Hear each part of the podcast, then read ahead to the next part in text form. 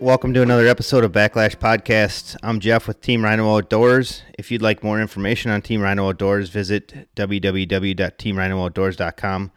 My co-hosts tonight are Brad and Carrie Hoppy with Muskie Mayhem Tackle. You can find more about Muskie Mayhem Tackle by visiting www.muskiemayhemtackle.com. And our guest tonight is Jim Saric of the Muskie Hunter TV show. Jim, how are you doing tonight? I'm doing great. How are you? We're doing real good. Happy to have you here. I'm glad to be here. Should be a fun night. Um, Jim brings a lot to the table, and uh, excited to hear what he's got to say. So, Jim, generally we start our guests out, especially if they're first first time guests, on like a little background history, kind of what got you into muskies, um, maybe what got you started with the TV show, or got you started with the magazine in your case. So, if you could, why don't you start out with uh, a little history on yourself? All right, let's see. How far back do I want to go? Um, I caught my first muskie, not that I'm counting, on July 3rd, 1976 at 12:10 p.m. Just just so you know that that was the first one. And so but my um so my I, you know I grew up in uh, in you know a south suburb of Chicago and uh, my parents had a place in northern Wisconsin on the Lac du Flambeau Indian Reservation, which is in Vilas County. It's west of Minocqua, and that kind of was my home waters where I spent a lot of time in the summer and in the fall, you know. And we fished, and uh, we didn't catch a lot, you know, and, my dad loved to musky fish, and so we would do go musky fishing and walleye fishing, and none of that was really happening. And and you know, we had friends that we would go to dinner with, and but when it came to sharing fishing information, it's like nope, not sharing it.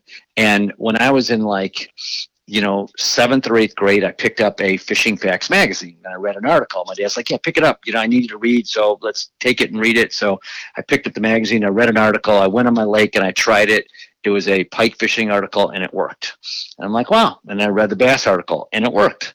And I'm like, you know, there's something to this kind of educational, you know, thing into it. And uh, so that just kind of got me snowballed into trying to read everything I could about fishing. And for me, musky fishing, although we didn't catch a lot of them, it was just about seeing them and just I was I liked the whole idea of being active, casting, moving from spot to spot, not sitting in a boat in one spot waiting for fish to come to you but hunting them down it was all great and you know so i kind of you know when i ended up catching that first one uh, I was just kind of hooked after that. And when I was in high school, it was, you know, I, I, was going on musky trips with my dad. I got my other friends that were into walleye fishing and bass fishing, and they'd come on a musky trip with me and come up north and do that. And I got a couple of them into it. And when I was in college, I got into it as well. And I started fishing tournaments and I, you know, you know, ended up placing in a couple tournaments, and then I won a tournament in in college. And uh, you know, muskie fishing back then, there weren't a lot of muskie tournaments. There were just you know a few of them, and I kind of got into it that way. And you know, I can tell you guys that and, and that when I was in high school, people say, "Well, what did you want to do?" You know, when I was in high school, you know, I loved watching the TV shows and fishing, and you know, Al Lindner was one of my idols, and I knew when I was in high school that I wanted to have a television show and I wanted to have a musky fishing television show. And and that was kind of something I always wanted to do. So it was kind of a high school on dream to have a show um, doing that. And yeah, I went to college and I did everything, but I was still, you know, kind of passionate about catching muskies and wanting to have a TV show. That was always kind of the thing I wanted to do. And I was also pretty fortunate in that back then there weren't as many people into musky fishing uh, you know, or as much information. We didn't have the internet. We didn't have hardly any books on musky fishing. So, you know, I was fortunate to meet Joe Bucher when he was early on in his guide service and Spence Petros when he was with Fishing Facts magazine. And they both kind of took me under the wing when I was in high school and, and then in college where, you know, I, I mean, I, you know, I, my dad and I booked Joe as a guide for walleyes and muskies. And then when he would have spare day, he'd call me when I was in high school and take me muskie fishing to go check out a lake. And I went to on bus trips with Spence Petros. And these were guys who were on the kind of the cutting edge of muskie fishing knowledge. And so I had their experience plus this ability to kind of fish these clear, gin clear waters in northern Wisconsin that I was fishing that had a bunch of big muskies on them at the time. And, and it, it was a huge learning thing. And, you know, one thing just snowballed after another for me where I started fishing tournaments and then I won several tournaments and then I had companies approach me. Um, Ranger was my first sponsor and they approached me in college and, and I've been with them for 30 years. And, you know, and, and it just, you know, one thing led to, I started writing articles when I was in college for fishing facts. And then it was, Hey, can you do a seminar? And, and then can you come work at sport shows? And it all from, you know, that all started when I was probably a sophomore in college where all these opportunity doors opened for me and they just kept going from that from there. And uh, you know and then the muskie hunter magazine started back in 1989 and i was the, one of the first writers for them. And then a couple years later became editor. And and then you know heck in 97 my wife and i bought the magazine and i remember my wife telling me she goes you know you know a lot about muskies but what do you really know about running a magazine? And, and we didn't know anything and so we ended up taking a class from northwestern university on how to on magazine production and management and it all went from there. And we started one of the first muskie muskie websites with a forum. That muskie hunter forum was crazy when it started. There were no login ids nothing required. It was just a free-for-all but it was a really fun exchange of knowledge from people from out east, from Canada.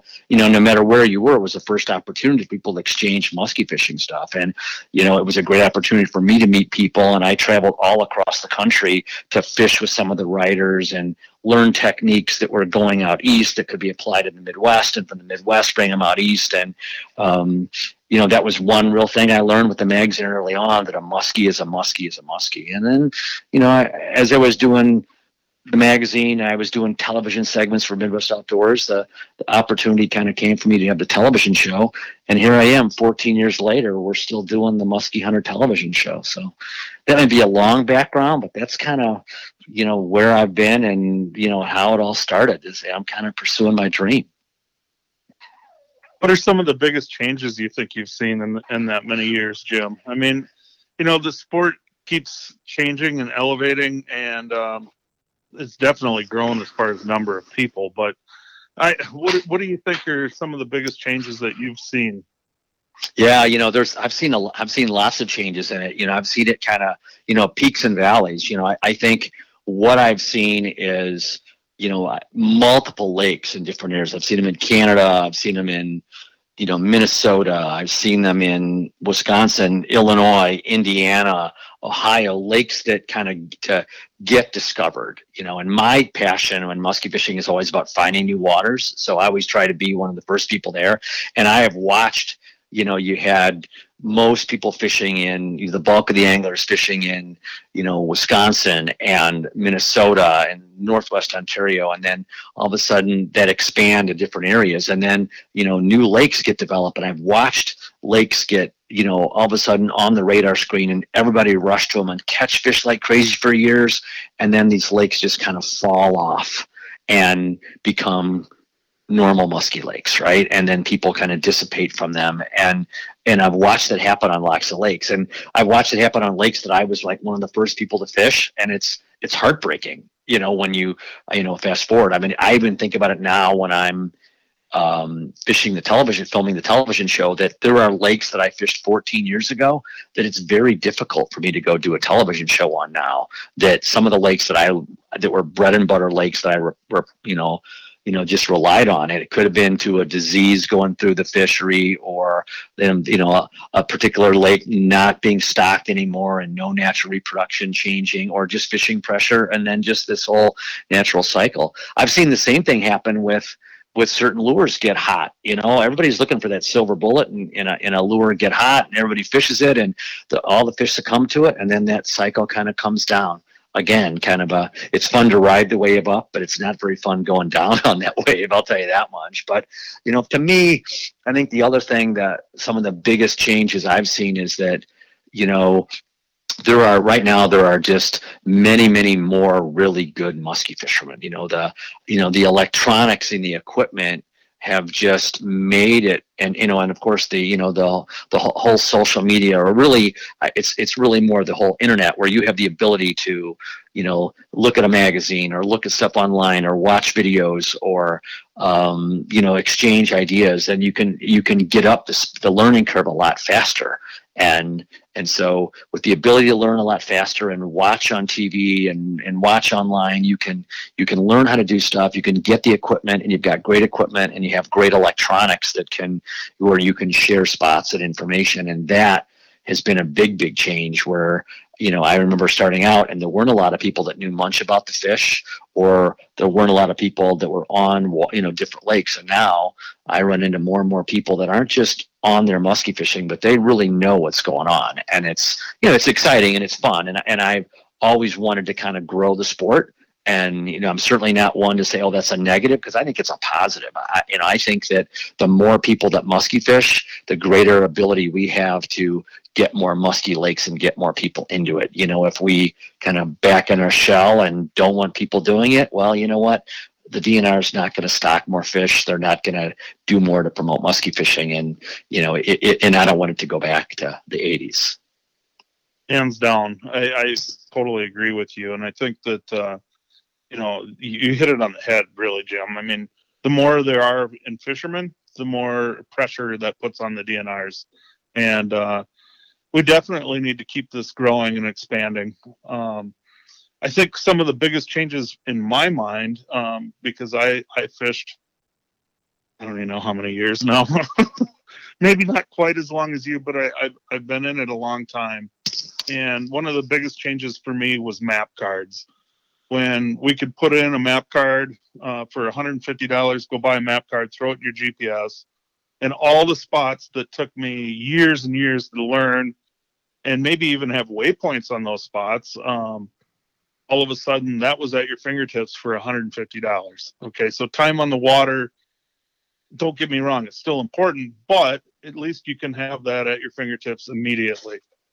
The second part is, you know, we've talked about it on pretty much every podcast, but you know, with side imaging being what it is today, has been huge.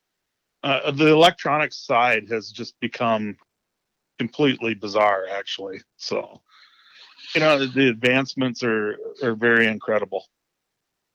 Yeah, I mean, I think I, I think you're totally right, Brad. I mean, I, I, you know, you just think about the ability to pull up. I mean, the navigating to and from a spot used to be a challenge, or finding a mid lake hump you know, or finding the upwind side of a mid lake hump or an extension was very difficult. And now anybody can do it. And, you know, you can take that, you know, you, you get weight, save waypoints where you catch fish or see fish or where those particular sweet spots are, or save a plot trail as you're fishing an area. And you could give that chip, that information to your buddy, and he could pull up to the lake and do the same thing. And it's, it's great, but it's also dangerous, you know. it's it's really it's a pretty wild deal. Yeah. So if you were to pick, um, you know, you've been all over the place, Jim, and you know, you kind of mentioned that muskies are pretty much everywhere at this point. If you really look at it, I mean, you can go from New Mexico to Utah to Colorado to West Virginia. I mean, it, they're everywhere. And um, I think you know you kind of touched on that that that's been a major change over the years that that you've musky fished and the interest has kind of followed suit with uh, nationwide, really. Um, I, I, wonder where that's going to go. I mean, what what are some of the coolest places that you uh, you've been able to fish?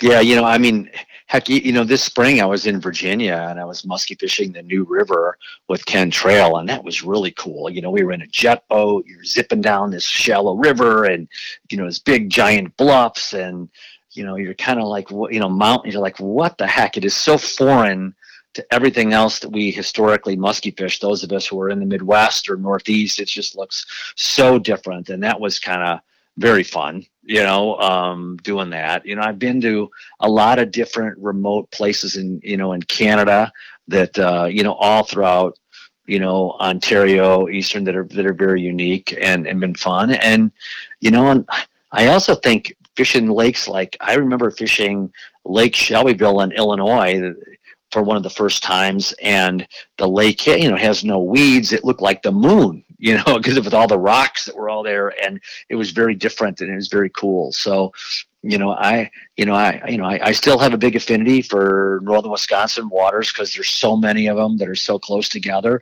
But you know, there's a lot of great Minnesota lakes I love to fish and, and places. So, you know, I mean, I've checked out the lakes in New Mexico. I've been there and seen that. I've seen the Tiger Lakes in Colorado that look like they're just a lake in the middle of a suburb. You know, one of them, you know, is just crazy. So they all are very unique in, in many ways. And there's lots of places that have muskies that don't look anything like some of the midwestern waters that many of us grew up to fish. That's what I would tell you.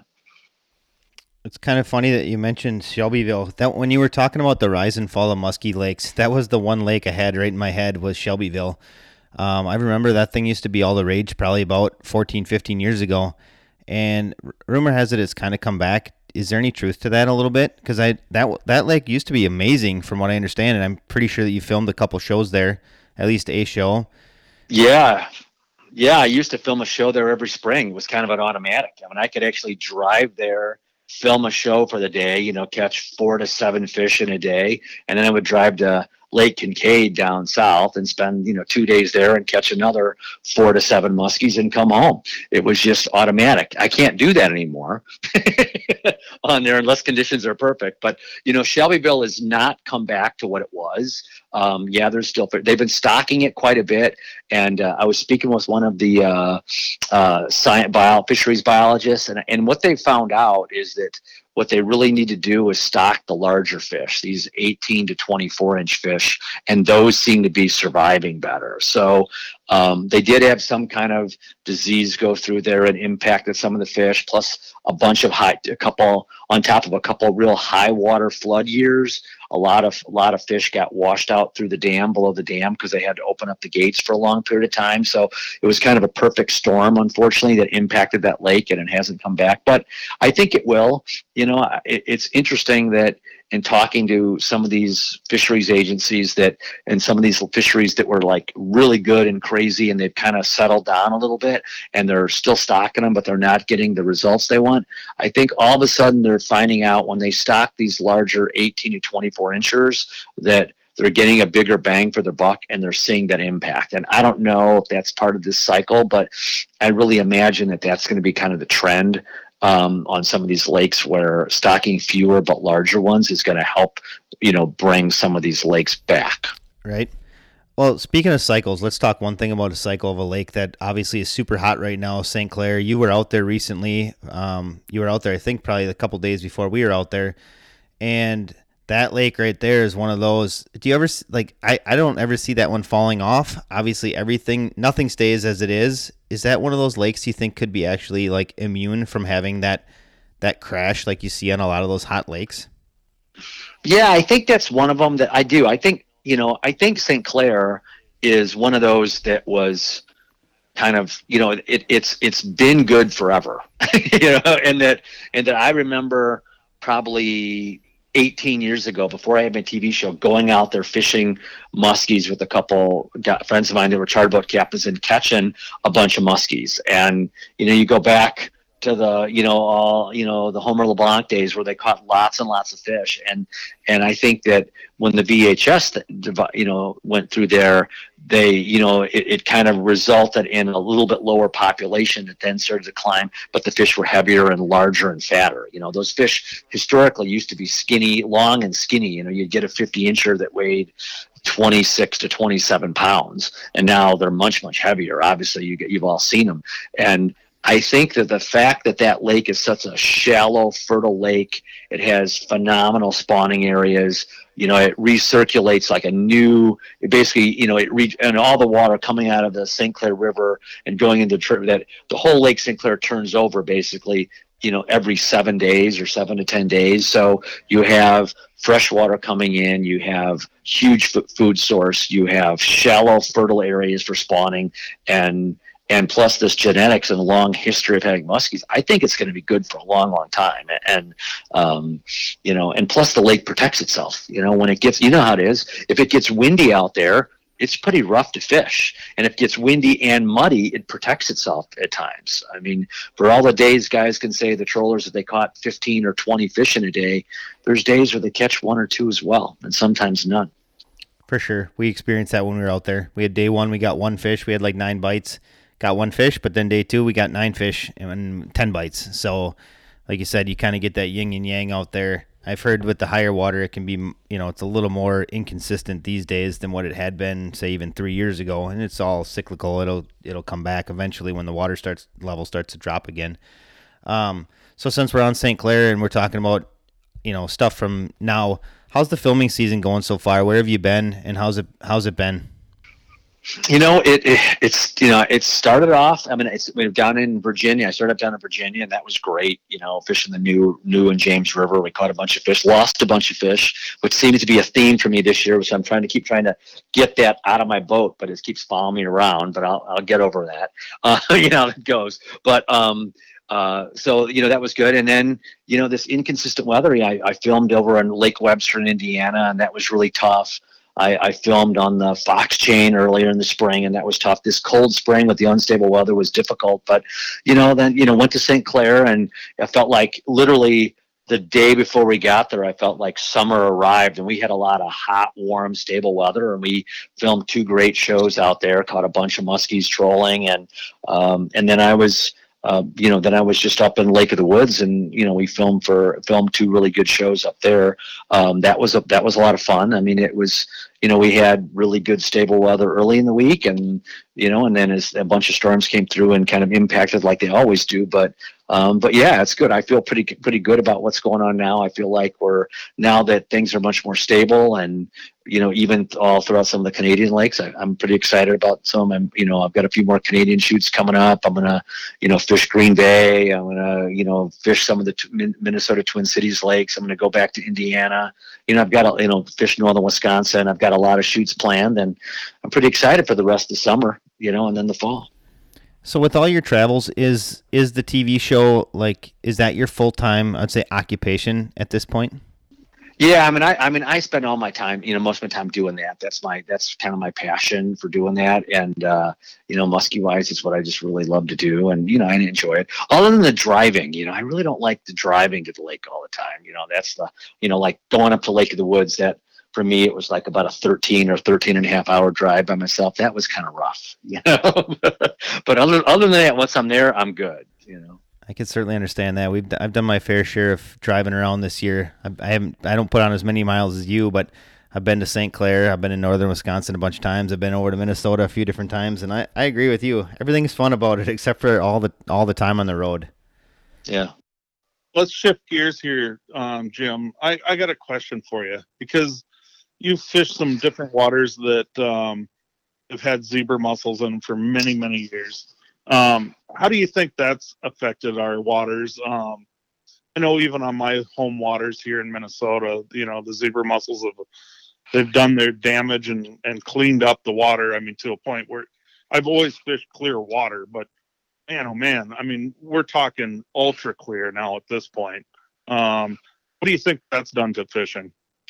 Yeah, I think it's you know I think it it doesn't you know it really it it it, it has a couple impacts. You know, I mean the the short term impact is that it it it you know gets makes the water super clear. So it makes our makes us as anglers it makes it much more difficult and some of those things. And where the fish don't do what they did years before you know. I mean i'm sure you can see that in some of the lakes that you may catch them in some of the spots you know but it maybe just needs perfect cloudy conditions or night fishing or something else to get them.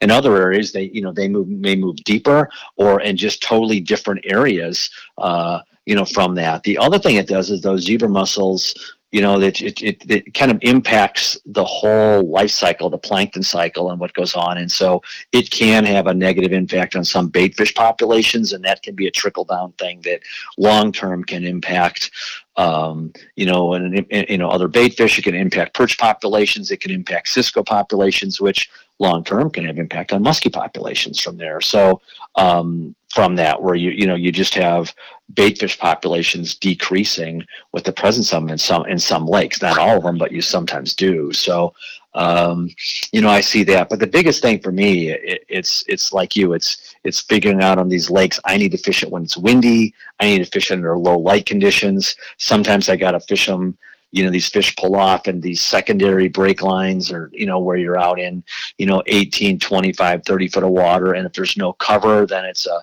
becomes kind of a trolling game or an open water trolling game or an open water casting thing. And and then those fish are only susceptible in certain times of year. So you know I, you know i'm not a big fan actually uh, of zebra mussels. I don't like them Yeah, it's it's been a wild ride. I mean, if you think of all the years of fishing, and I'm sure you've dealt with it as well. You know, milfoil was was the invasive species, and we got to really watch for milfoil. And honestly, I don't think that milfoil had as huge of effect as maybe the zebra mussel does. But um, then it became the zebra mussel, and and now we're dealing with that. And now I, I'm hearing about the spiny water flea, and uh, and in some of the other bigger bodies of water, the goby has become a big key too. But you know, it's amazing to me that Mother Nature seems to always protect herself, and uh, the fish somehow seem to rebound. Um, are you seeing the the spiny water flea as being a, a, possible threat as well? Yeah, I've seen that in some waters. I remember on Lake Mich- Lake uh, Nipissing, and they have these spiny water fleas, and that's and they and they're attributing that to impacting you know perch and walleye populations out there from it. But I, I remember tr- distinctly trolling in the fall, and and I've got this kind of like this you know this plastic kind of weed catcher I put above my leaders, and and I remember like having these these water fleas just loaded on this weed catcher, just like crazy loaded it, you know, for a few years in a row. And it's crazy how that happens. But Mother Nature does correct itself on those things. You know, these things tend to cycle and peak. And, you know, it's kind of like any other invasives, like putting in a predator. I mean, heck, I've seen it on Lake of the Woods where, you know, when those rusty crayfish came in, they eliminated lots of like all kinds of vegetation. And although the, his the, the typical you know green cabbage that we're used to seeing growing in the deeper water is not rebounding and may never will but now we're seeing that that broadleaf or tobacco cabbage coming back, you know, stronger and stronger every year, and the crayfish population is dipping down a little bit, and you're seeing it. So, you know, it it, it is great that Mother Nature corrects it that way, but um, you know, it's just these invasive species. It's really important to make sure you drain your live wells and do all that because as musky fishermen or anglers, we are very nomadic. We go to lots of different places, and um, more so than a lot of other anglers. You know, we travel all across the country, and think of all three of us. We go to lots of places, and and that you know, it, it's important. You don't, you're not a carrier of that stuff, if you will. Yeah, there's no doubt. I mean, we got to be uh, cautious. That's for sure. Um, yeah, I'm, I was just curious. You know, I, I know that the spiny water flea supposedly there's like zero, and I, correct me if I'm wrong, zero nutritional value for uh, for the perch or for whatever uh, for whatever bait fish are actually eating them. Um, and basically, they think they're full, and they're basically just starving to death. Um, is is that what the real understanding is? You know, I'm not sure, you know, exactly what they do, you know, how the impact, I mean, that very well could be. I, I don't know. I do know that, you know, all I do know is that it's causing a lot of the, some of the smaller young of the year popul, you know, of different species to not, you know, not propagate as much. So they, you know, whether, whether it's they're eating them or they're out competing other zooplankton for food, and then those, you know, and the young of the year, you know, minnows, whether it be perch or walleye or other, need those to survive. They, they don't have them, and that causes crashes. All I know is it definitely is impact impacts some of the perch and walleye populations on a lot of lakes uh, when they're getting in, and then that has that ripple effect on you know, on muskies. You know, it, you know, you first notice it in these lower level trophic species, right? The the the prey species. That's and then ultimately hits the predators. You know, but it's it's the way it all goes. Right, right. So you you've kind of your whole um, your whole world has kind of changed a little bit with leaving Muskie Hunter magazine and selling. Um, so the TV show is the Just at this point, correct? Yeah, you know, I've, we've got the television show, and you know, I'm I'm trying. I'm in, you know, doing more on social media and with YouTube. But yeah, the TV shows there. I mean, you know, Greg and Tony have got the magazine, and they're doing a great job. They made some cool changes to it, and uh, you know, and I, you know, I help them out whenever I can, and and you know, I know Steve Heiting's still involved doing all the layout stuff and everything. So it's it's in good hands and and and going fine. And you know, I just it's like anything else. You know, I, I was involved with you know, I always felt like I was being spread so thin on so many things, and and uh, and you know, with with media is just constantly changing with all the social media, electronic media, all that that it was, you know, I just I my efforts were being put more in towards some of the television and social media, and that's kind of where my focus is now. Really cool, but you're still doing some schools too. So I know that Yeah. you just came back from Canada. You had a school up there. You had a school in northern Wisconsin, if I'm not mistaken, um, just recently as well. Yeah, you know, I mean, you know, I really enjoy that because I when we do the school in Wisconsin, it's up in St. Germain, Wisconsin. It's a weekend in early June.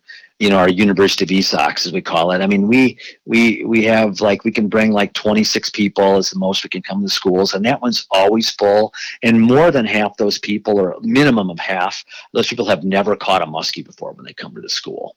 So, and and this year we had people from eight different states that were represented.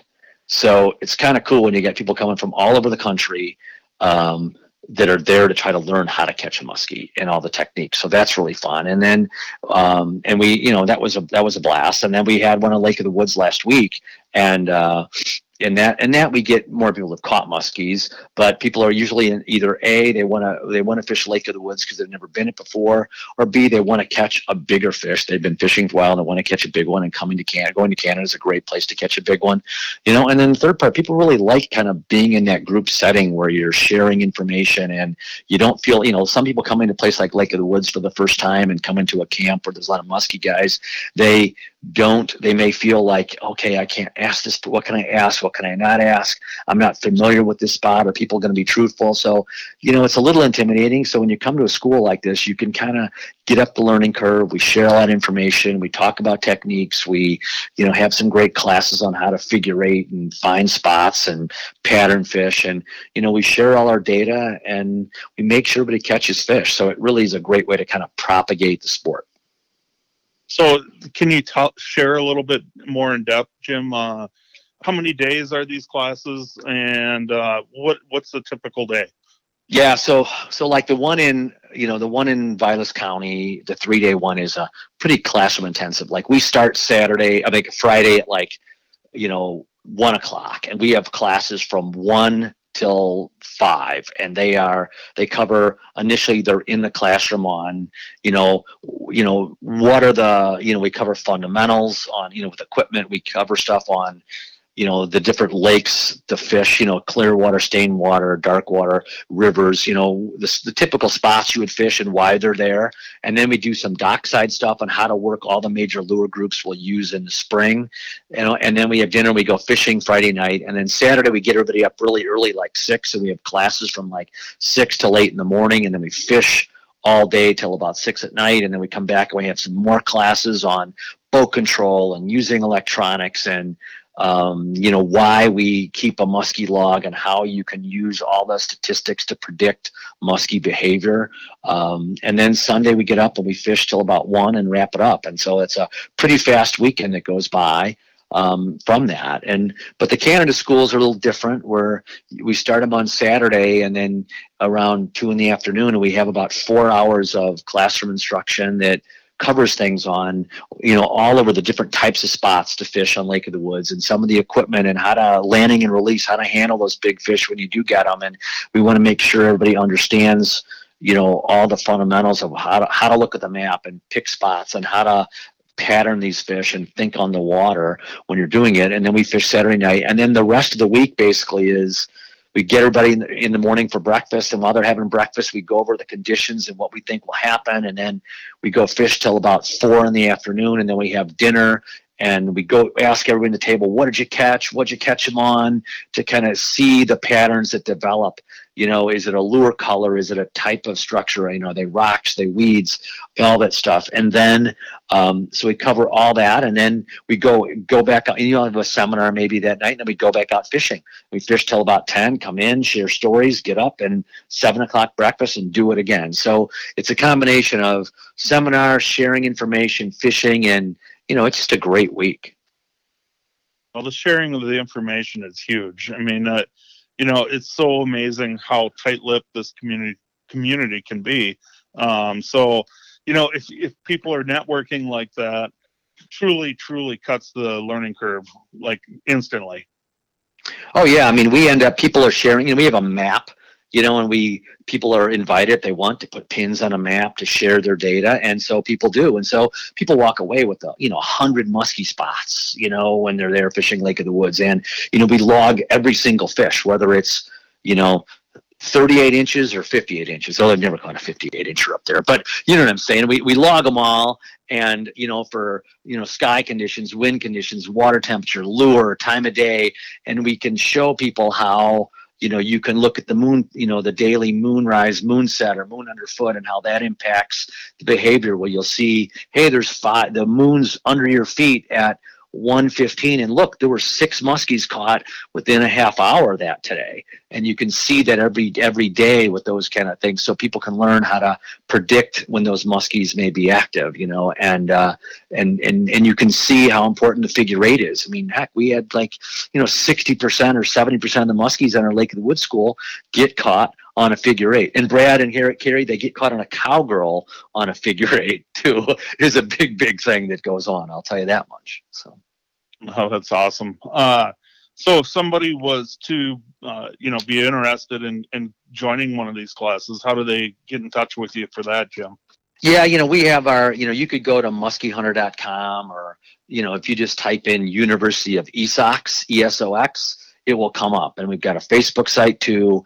But you know, if you just Google University Sox or you go to muskiehunter.com, you'll find it, and all the information is there. You know, we're going to do our same two schools again next year, and uh, you know, it, it, it's a if you know, it's a great way, you know, to to really really learn about muskies, and you know, and, and we've got a lot of people that have been to those schools, and within a few years, I mean, they are they are on it. You see them catching lots and lots of fish, you know, that I run into them on lakes and different locations and, you know, they're just dangerous muskie anglers after in a couple of years after that, I'll tell you.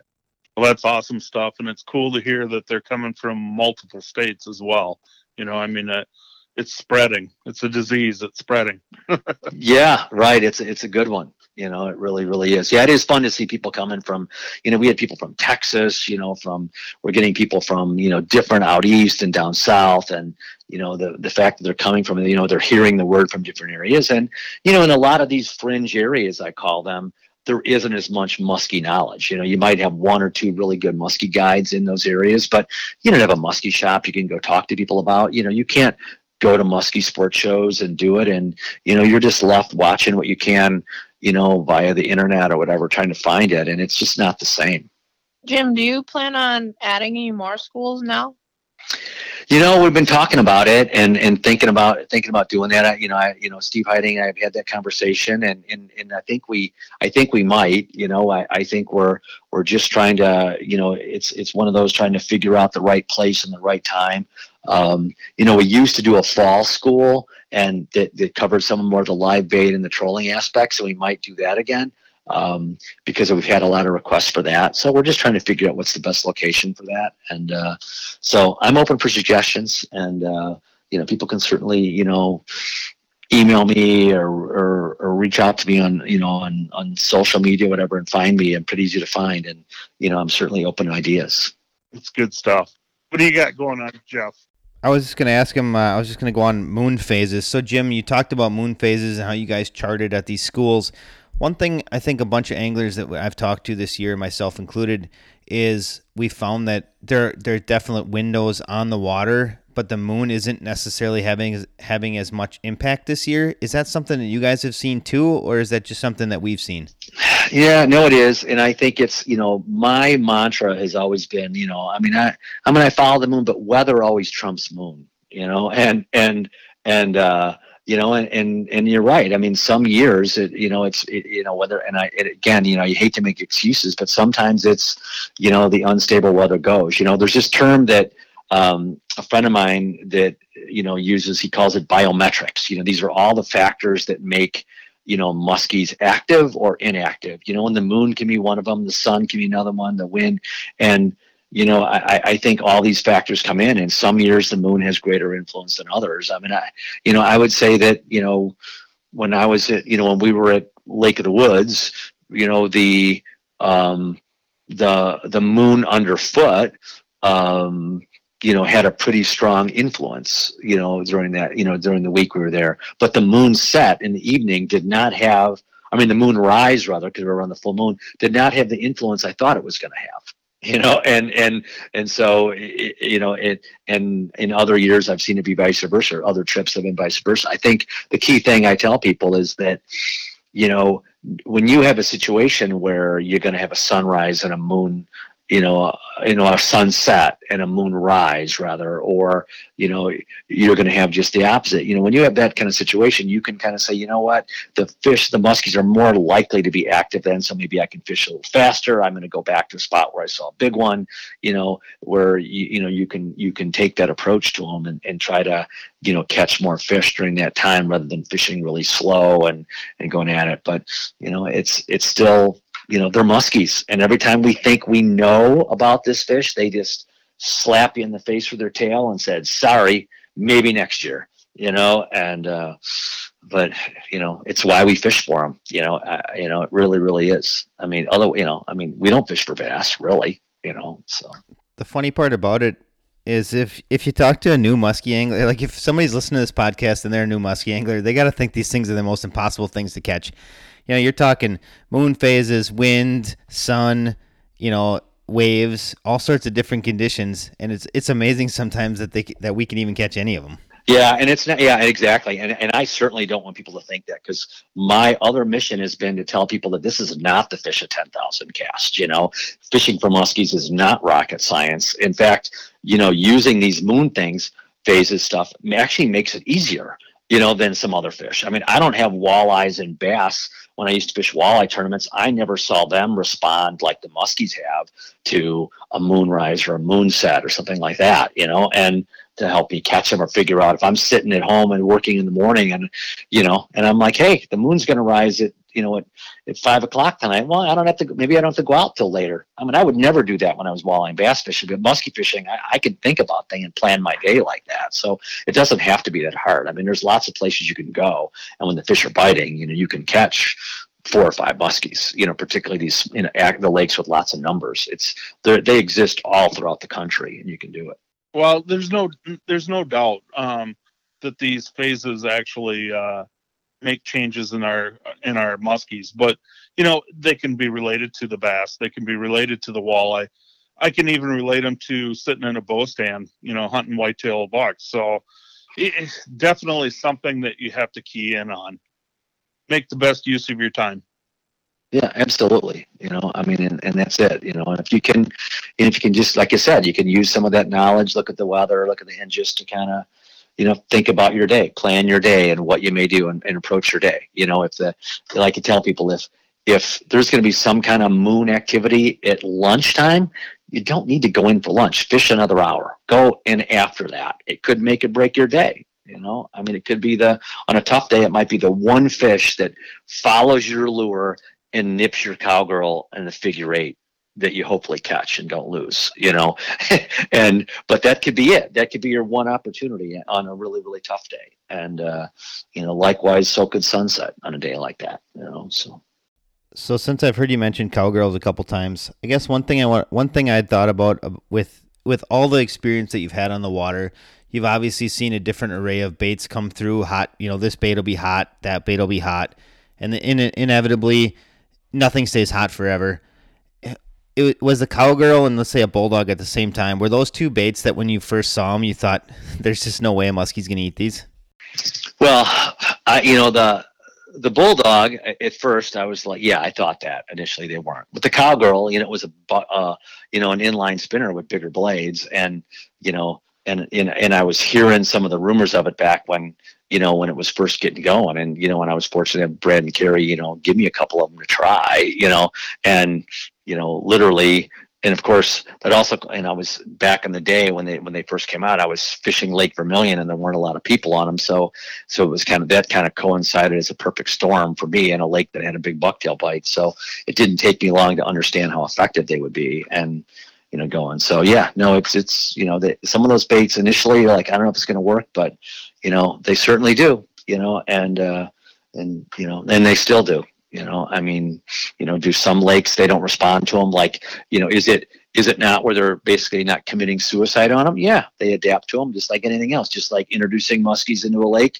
it kind of peaks and goes down. The same thing i mean maybe it's not they're not you know on, on some lakes they're not going you know not that people see them a lot they're not you know not catching as many but hey I was at Lake of the Woods last week and I had all kinds of people as I drove up to launch my boat. Everybody was like, Jim, you're not going to catch them on the Cowgirls this year. Not going to happen. And, you know, I literally went to the first spot and had a fish just come flying around. And of course, I lost him on a figure eight. But, you know, um you know very first spot i'm like i guess you know i'm gonna ca-. and we did we caught you know of the 87 you know we, we caught like 60 of them on cowgirls so you know it, it's just the way it is they bite them. Yeah, I was gonna say because as things change, one thing that seems to be constant is if people watch your show, you it seems like you catch quite a few muskies on them still every single season. I'd say it's probably still one of your best baits that you use. I would imagine. Well, I, I would I tell people that you know I mean if I'm fishing a water with a lot of smaller fish, I'm gonna catch them on showgirls, I catch them on juniors and other stuff, you know. But you know when I'm fishing when I'm fishing big fish waters, if I've got conditions that are warm and you know if they're overcast you know they're favorable for muskies being active.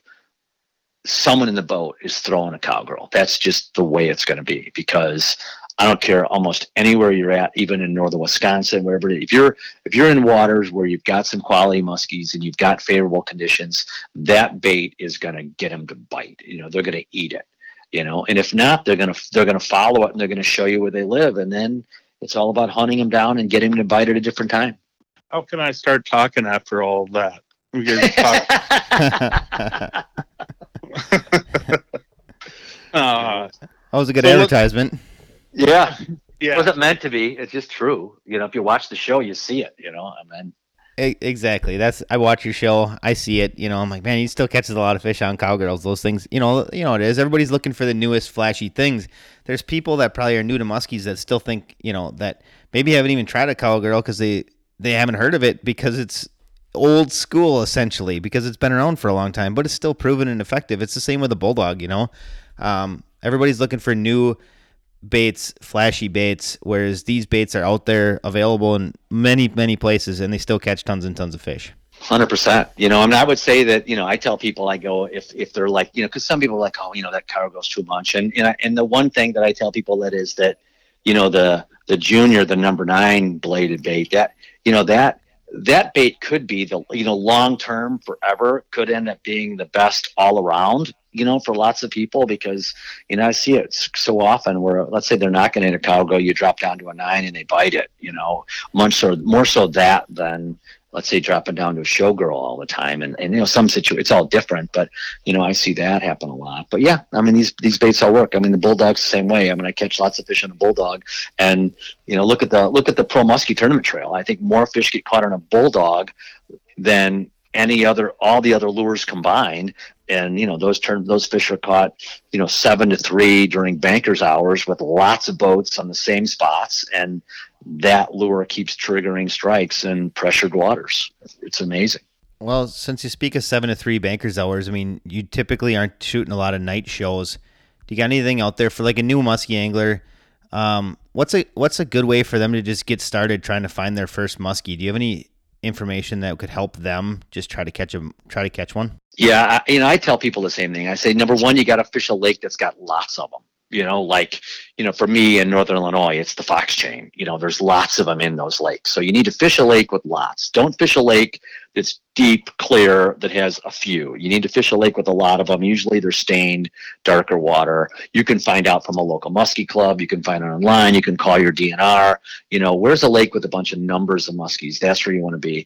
And then number two, I tell people if you're, you know, you don't have to go crazy with baits. You could take some of your big bass spinner baits or you know just buy you know go buy and you know go buy a showgirl go buy you know a, a, a, a classic bulldog you know go buy a top raider you know just buy a handful of baits you know one top water one minnow bait one bucktail you know one jerk bait you know and that and that's all you need to start. And then the other thing i said when you go out there just fish the edges of stuff. You know muskies are creatures of the edge. And so you know don't get way up on the cover. Fish the edges. Those contacts between open water and deep water would be rocks or weeds. And you know more than likely you can be successful. And the last thing i tell people is to use speed. You know don't be afraid to fish the baits faster than you would with bass and, and walleyes and everything. And because muskies react to speed, you know.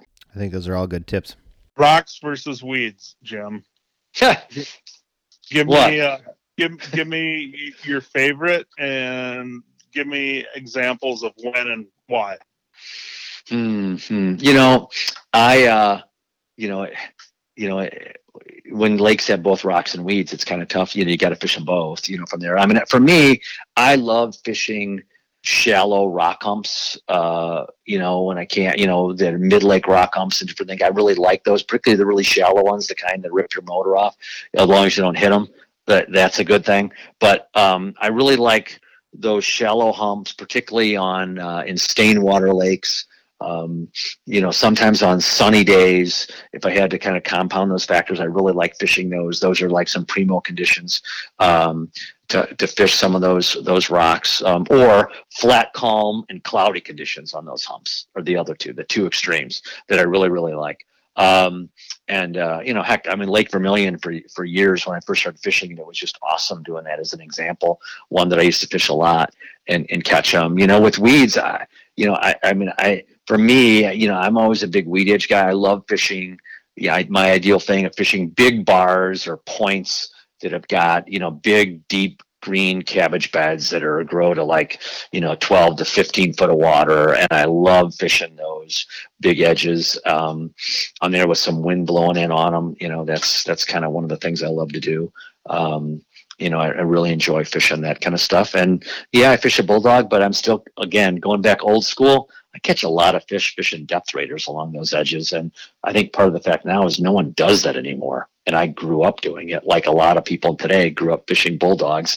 You know i grew up fishing you know uh, a depth raider and i still catch them on it.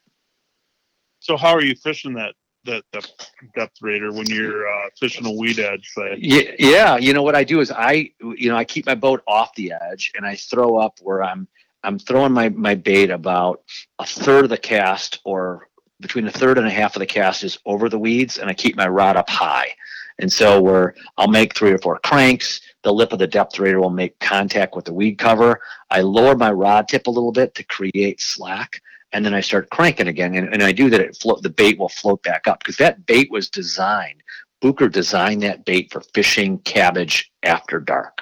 Truly, you know what I mean, and, and and during the day, but fishing around cabbage with that bill, the idea will go nose down into cabbage and back up, you know. And so then I'll crank a couple times. If I get hung up, I lower my rod tip again. Maybe I got to snap my rod tip to rip the cabbage free, and then I just kind of, as I come to the edge of the weeds, I lower my rod tip more and work it down the edge and finish up with a figure eight. So it takes a little bit to initially get used to finessing it, where that first third of your cast is over the weed cover, where maybe you can only crank your reel one or two times until you make contact with the weeds initially. But if you drop your rod tip and jiggle it a little bit, it will float out, and then you can crank two or three times.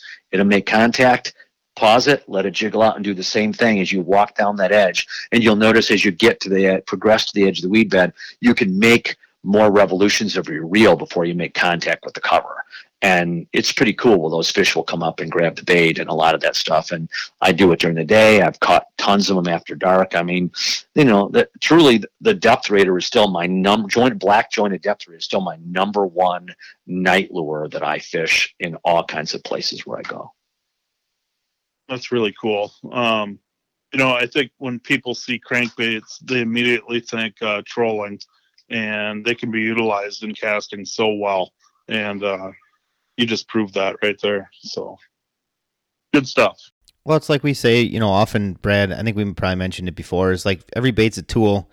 I think sometimes guys are they're too apt to go run around and buy a whole bunch of new tools when they really should sit down sometimes and learn the tools that they have. Find out what they, you know, find out how they fish, what works for them, and how to util- utilize those tools to catch muskies. I mean, because we've said it before, you could like when muskies are active, you can throw just about anything and you can catch them. But there's certain times where it's the right tool for the job, and like Jim was just talking about, you know, certain times where crankbait's the right tool for the job, whether you're casting or trolling. Oh, that that is so right. I, I mean, I, I, think it's you know whether it be a crankbait or a jerkbait or a minnow bait or a bucktail, you know, you you know, t- uh, you know, I tell anglers pick your favorites. You know, don't go chasing you know the pot of gold you know you know for these bait you know for some other bait. It's it's not there's not a miracle lure you know. If there's a jerk bait you like to fish fish it you know learn everything about it and get a lot of confidence in it. And you know chances are someone you know if, if you like to fish let's say a, a phantom jerk bait you know a glider and you're good with it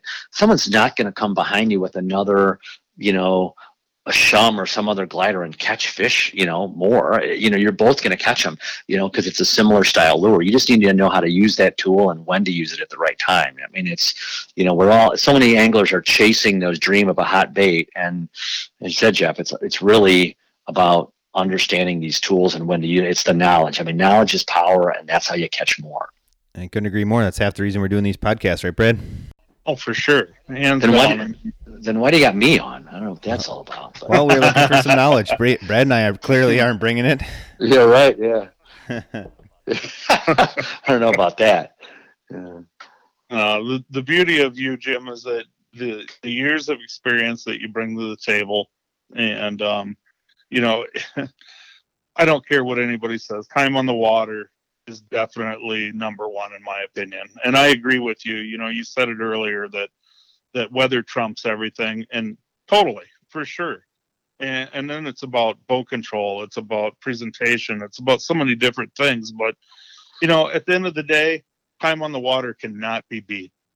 Yeah, no, that's true. That's true. You know, I think that you know you you can read about it, you can watch it, you got to do it, and you know, and and I think the other thing that people too, it's you know that you know you, you kind of got to manage your time too. You know, I always say, you know, my mantra have been like kind of fish hard and fish smart. That you got you got to be smart about what you want to do. I mean, you know, some people just want to fish a billion hours, but you know, they know, let's say, the evening is going to be really good, but by the time the evening rolls around, they're so exhausted they can't, you know, they can't execute when it really, really matters. You know, so you know, you got to pace yourself too. Hands down, there's no doubt about that either. Being prepared is a big key. So one question I had for you, Jim, was um, you know, go like let's say you move a fish. It's a nice fish, 45 plus, bigger fish. Um, you move it, you don't get it to bite. It's lazy, whatever. Um, what's your what's your plan of attack for like coming back on that fish? I know you know throughout the years watching your stuff, you've obviously know you're no stranger to big fish. Um, I'm sure you don't get them all to bite the first time around. What's what's the plan of attack when you're moving fish or you moved a fish? Like how how much time are you wasting before or waiting before you come back on it? Or are you just waiting for a moon phase? What's like I said, what's the plan of attack on moving that fish or trying to catch it? Yeah, no, that's a really good question. You know, and you know, I certainly don't have all the answers um, from theirs because you know sometimes they're all different. Um, you know, but I, you know, I, I, you know, I would say, like I said, if you've gone through and you can't get them to bite, you know, at the figure eight or making a quick pitch cast or switching the lure back on the fish right away, you know, I, I try all that stuff usually in the first, you know, five, four or five casts after I see a fish. And then if I don't, then I keep moving on. And then, and then it really becomes, okay, when to return, right? And I like to get in, fish that fish for 10 or 15 minutes and get out. And and I do it related to almost any excuse I can kind of think of sometimes, you know, like, okay, if the wind is out of the south and it switches to the west, I don't care how far away I am, I'm going to pick up, I'm going to come back to that spot, I'm I'm going to fish them for 10 minutes and get out. If it's sunny and then all of a sudden it gets cloudy, I pick up, I go back to the fish, fish them for 10 minutes and get out. Um, same thing with the moonrise, moonset, moon underfoot, you know, sunrise. I, I, all those are opportunities. They're all biometric triggers when that big fish might bite. Um, and so I I use it as opportunity. I might go back to a big fish three, four, or five times during the day if he's depending on how big he is, and also depending on on the lake I'm fishing, or you know if if the lake doesn't have a lot of people on it that are fishing around there, or people don't know about that big fish, and I feel like I can rest them, yeah, I'll let them rest for an hour or so, or give them some time, and and you know that's the ideal scenario. You know, I mean, I think if you raise a fish in the afternoon, and if you don't have a big, you know, maybe you come back just an hour later and check on it just to see. Um, particularly if the fish followed you know, kind of with some aggressiveness, meaning if he followed, he went in the figure eight a couple times, didn't bite, you might catch that fish in an hour. You know, if he if he came in, he would whipped around and flashed her at the bait and didn't catch him, you'll definitely probably catch that fish in an hour, you know, or sooner. You don't want anybody else to fish that spot, you know, before you get back. Um, but if he came in really slow and deep and didn't really commit to the figure eight, you're probably not going to catch that fish in an hour. You're going to need some other event, and that's where a moonrise, moonset weather change, or for me, one of the key times is what I call first dark. It's that, you know, the last spot you fish in a night, you, you pull up to the spot and you lose sight of your top water lure on the surface. Approaching the fish at that can that time is like money. You know, I've got lots of photos of my buddies holding giant fish, and it is just black in the background um, from that. And you know, you know, in the TV show, you don't see that a lot of it because a lot of it's a lot of that sometimes it's, it's the camera thing, you know, right? Certain light conditions it can't fish in. But you know, I've got some of those photos and some of that stuff you'll see. But um, you know, it's certainly when there's a big fish, that's something I always try to do. And and then if we do show it on TV, if we catch one like that, it, it gets lit up pretty well where it looks brighter than it really is. You know? So not to put you on the spot, Jim, but um, what is your largest fish? My longest, the largest one, the longest one I've caught is 58 inches long and uh, and that fish I caught that one on a top water. It probably weighed about I don't know 44, 45 pounds. I didn't weigh it. Um, I've got one that I caught that my heaviest fish weighed 53 pounds, and that was a 56 incher and had a 27 and a half inch girth. And I weighed that one because, you know, catching a 50 pounder was a big milestone, you know, and, you know, getting that first one. And we've caught a few others since. So my heaviest one's a 53 pounder and my longest one's a 58 incher. And, you know, and, uh, you know, I've caught some others in between. It's pretty sweet. Those are big fish. Um, you know, I think that that 50 pound mark gets thrown around quite a bit. And, uh, yeah, that's a tough mark to hit. That's for sure. Oh yeah, you bet. I mean, and and that's that's why I weighed them, Brad. You know, I mean, it was one of those that, you know, I've been pretty fortunate to catch a lot of forty pound muskies and catch some forty five pounders. But you know, years ago I had never broken that barrier, and that was one of my lifelong goals. Can you break that fifty pound mark? You know, and uh, you know when when that fish went in the net and rolled over, and I saw its belly, um, that was one of those you're like, oh boy, that one's really fat. You know, so right, right. Oh, that's incredible, Jim. So if you were to pick one body of water the rest of your life to fish, what would it be? Hmm, that's a tough one. You know, I, you know, it, you know, I, I, you know, I've got, I, you know, Lake of the Woods is probably one of those that's right up there. You know, that would have to be. Uh, you know, I, I like. You know, I'm a, I'm a big fan of that one. I think because it just because it has you know the combination of you know if you say you know okay you can only fish one lake right? Just in the combination of there are so many spots to fish right? And and there are so many muskies of so many different sizes. So you know you have action and you have big ones and um, and then you can you can replicate a pattern very very well there. So and it's beautiful. It is absolutely you know thousands of islands and it's just a gorgeous place to fish. So that would probably be my place. You know, hands down, does it have the largest muskies across the board that I fished? No. Um, you know, the Great Lakes stuff is is has that you know have larger muskies, but you know, it's you know the overall thing. If you're going to say, okay, this is where you got to be, you know, and you got to stay there, you know, that would be great because some of the Great Lake stuff is feast or famine, and that can be tough. But Lake of the Woods is pretty consistent all year round. I would have to agree with you. You know, I mean, it, it's beautiful there, and it does offer giant fish. And as long as I have the opportunity to catch a big fish, I'm pretty content. Um, I can catch 38 to 44 inches all day long and be happy. But just knowing that you have that potential of catching a 50, um, it, it's pretty cool to know that in the back of your mind. Oh yeah, I mean it's just you know you, you know as muskie anglers we all go through that cycle, right? You know you want to catch your first muskie, you want to catch your first forty incher, then a forty five, and then you know can you break that fifty inch barrier? You know can you go? And yeah, I think when you get up there, you get to some point where you're like, you know, I, it's pretty hard to not fish lakes unless they've got a fifty inch you know caliber fish in them sometimes, you know. But uh, you know it's just it's just the way we are. I think a lot of it too, Jim, is that uh, just being positive and and knowing that having the confidence, fishing confident, not fishing angry. Um, you know, when you fish angry, you don't fish right. You know, would you agree with that? Yes, I do. It's just funny you say that. Yep, I agree. You know, you, you know, it's just you know, you tend to force things and not let you know, not let the conditions the muskies kind of come to you, you know. It's kind of like, you know, you people say that in sporting events, you know, you you got to let the game, you know, in football or basketball, let the game kind of unfold in front of you. Same thing when you're muskie fishing. You kind of got to let the day kind of unfold. What's the weather kind of like? How are the fish reacting today? Are they following my baits or not? You know, is that going to make me fish faster or slower? You know, what type? And not be frustrated if you're not seeing them. You just got to dictate the fact that you know maybe they're telling me that maybe today I got to slow down you know. No doubt, no doubt. Um, a lot of the waters that I fish, you have to go slow, and uh, yeah.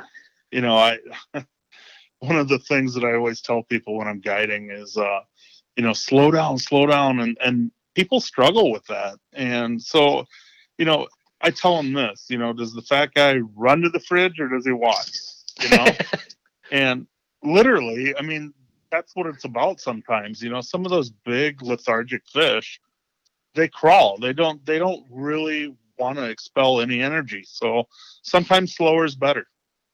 Yeah, and and I think it's not just the retrieve. It's also, you know, kind of the boat control. You know, I, I was Billy Sandy and I were talking about this this week up in Lake of the Woods. The last couple days we were there, we had a bunch of thunderstorms go through, and the fish were acting a little squirrely. You know, they weren't following as often, and they were, you know, coming up, and you were catching a figure eight. They wanted a slower retrieve, and when you fish a lake like that, I think it happens to lots of anglers. When you have a lake where you know lots of spots, you keep thinking, well, if they're not on this spot, they're going to be on the next one or the one after that or the one after that or the one after that. And so your mind starts racing about well, how many spots I want to get to and do that quickly. And so you tend to move your boat faster through the spot and you kind of don't give those fish time to react or show up. And so you got to slow yourself down and back off on the caffeine and monster. Yeah, no doubt. It can be tough. It can be really yeah. For me, it's a really hard thing. I ca- I have to catch myself sometime, you know, and uh, and remind myself of that as the day goes on. That you know these fish, you know, this is not the day where we're going to boat a bunch of them. We're going to get a couple bites, and if we want to get a couple bites, we got to slow down and and make it happen.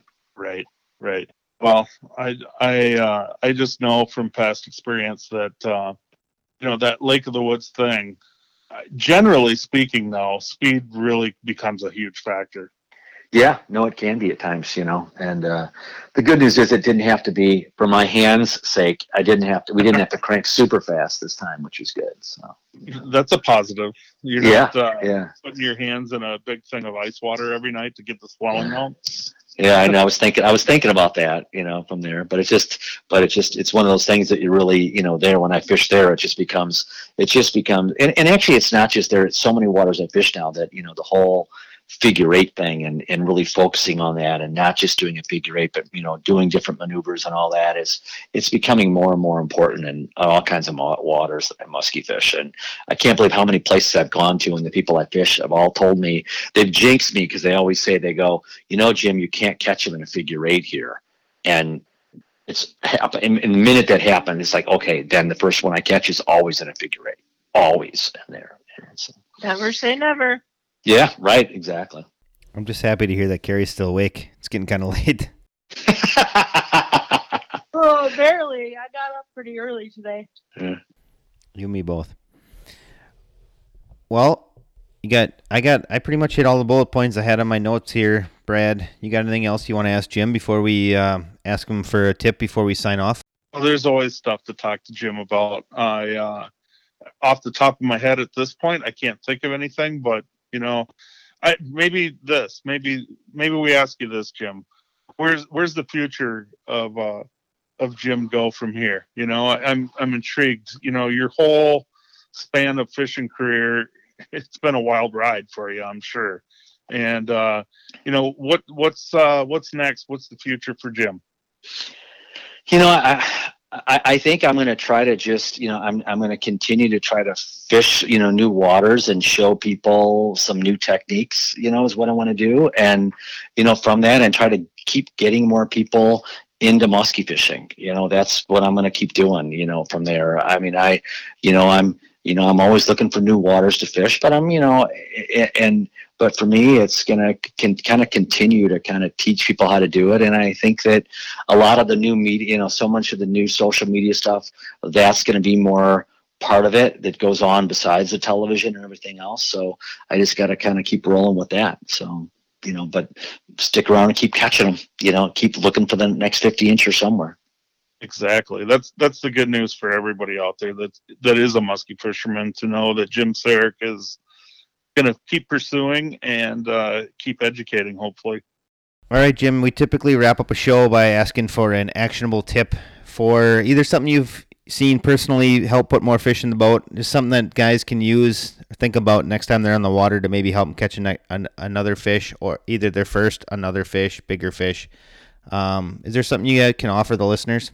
Yeah, here's here's one thing, you know, and it's just kind of coming off the heels of my Lake of the Woods trip that I watched a lot. So you know, we all talk about a figure eight and you got to do it, but I, I think that that what really really helps is understand is is preparing that transition from your cast into the figure eight and making a smooth transition. And what I do, and the, the tip I tell people is let's say as you're going to bring your lure in, you're going to make your first turn of your figure eight to the right. So you were going to bring your lure into the boat and you're going to turn, make that first turn to the right.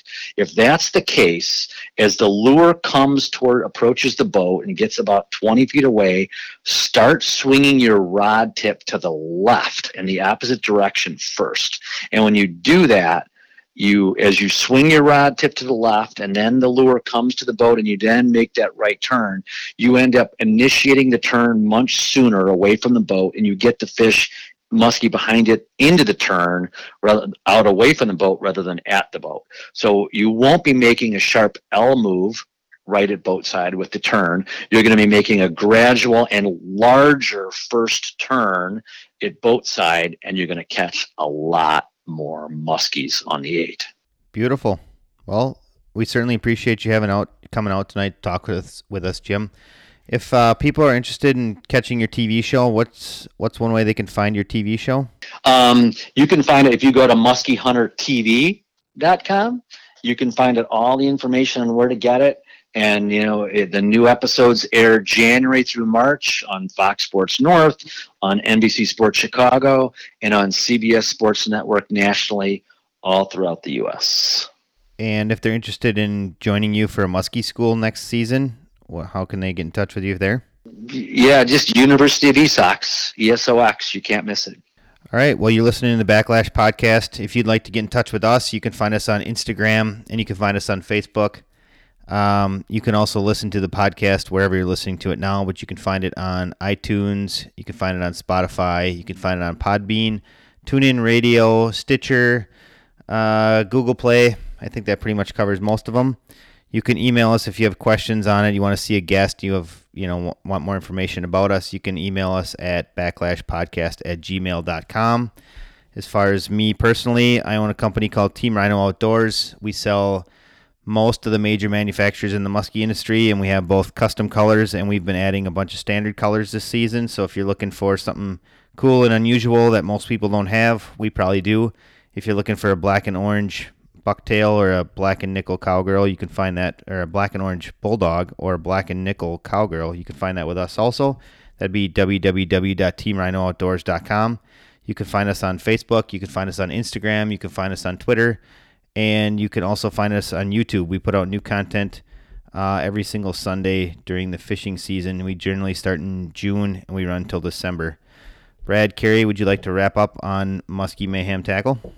For sure. You can reach us at uh, muskiemayhemtackle.com as well as Instagram and Facebook, and we'd love to hear from you. Um, even if it's a question off a podcast or whatever, we're we're here to answer them. And uh, I guess you know, ultimately, I'd like to thank Jim Saric for joining us tonight.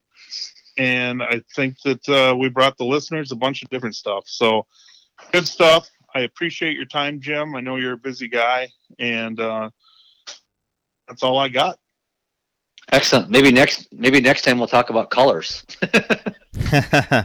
for for being colorblind, we could talk all kinds of colors, right, Jim? Absolutely. I mean, that would be a really difficult radio discussion. It'd be fun though. Yeah. Thanks again for coming out, Jim. Oh, anytime. Thanks for having me. You know, appreciate it. You know. We'll do it again. Okay. Thanks. Have a good night. All right. I'll see y'all later. Bye, care. Bye.